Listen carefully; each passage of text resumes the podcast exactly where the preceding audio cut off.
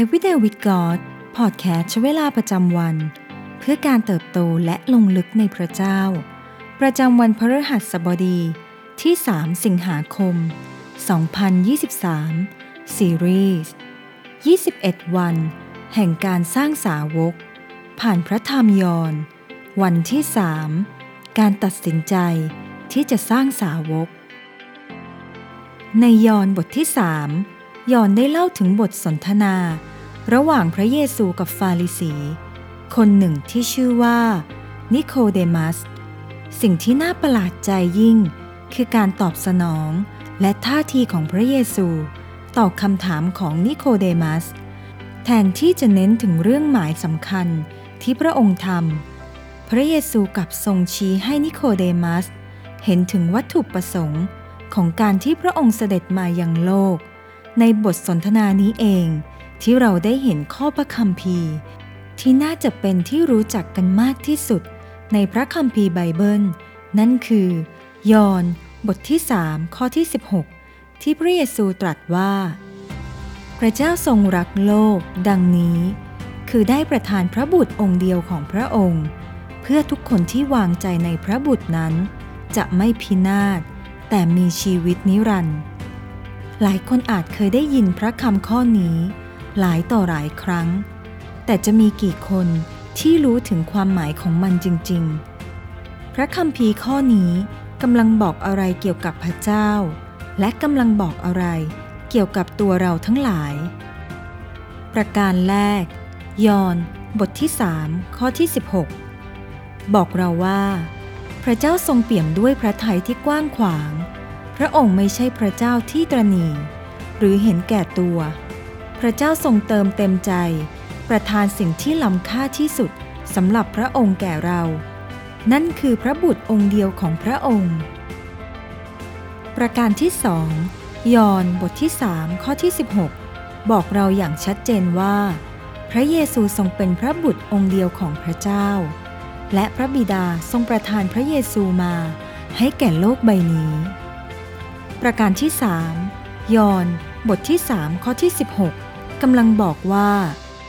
เราทุกคนต่างมีสิทธิ์ที่จะเลือกได้ เราเลือกได้ที่จะเชื่อว่า พระเยซูทรงเป็นพระเจ้า ดังที่พระองค์ตรัส และจะทรงทำดังที่พระองค์บอกว่าจะทำหรือไม่ พระเยซูทรงบอกแผนการทุกอย่างไว้แล้ว ในยอห์นบทที่สองนี้เอง และประการที่สี่ ยอห์นบทที่สามข้อที่ 16 บอกเราว่า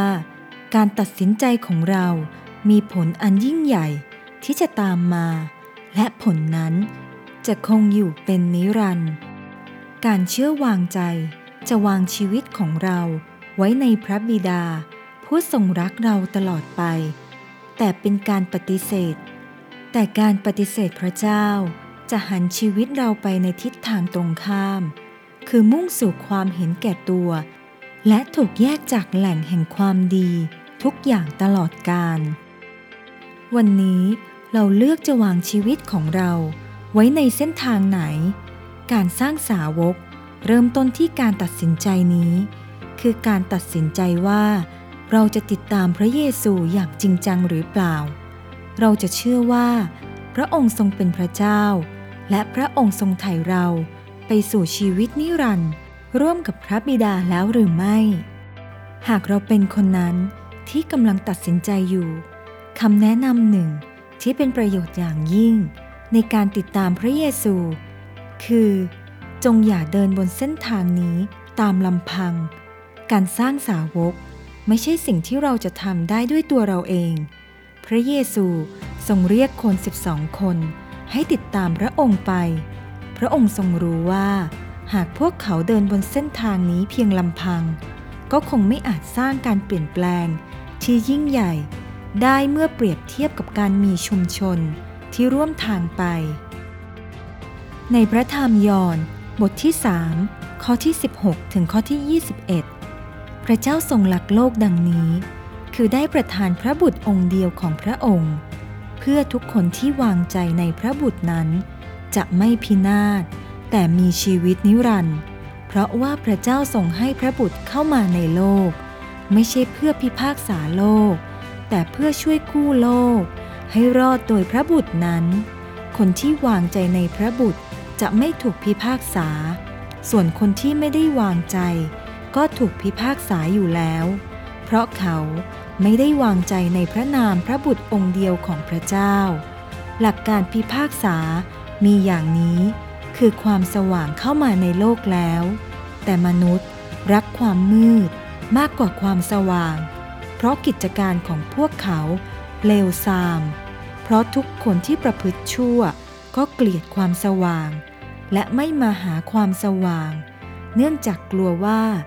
การกระทำของตนจะปรากฏ แต่คนที่ประพฤติตามความจริง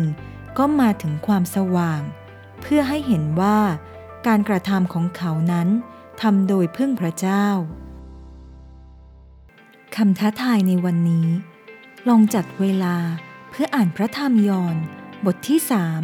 ในระหว่างวันนี้ การสร้างสาวกไม่ใช่กระบวนการที่เราจะทำได้โดยลำพัง มีใครบ้างที่เราอยากหนุนใจ และชวนให้มาร่วมกัน ศึกษาพระคำผ่านแผนการใช้เวลานี้อาจเป็นเพื่อน พี่น้องในคริสตจักร เพื่อที่เราจะหนุนใจกันและกัน ในช่วงเวลาแห่งความยากลำบาก เพราะชุมชนคือสิ่งที่สำคัญยิ่ง ต่อการอุทิศ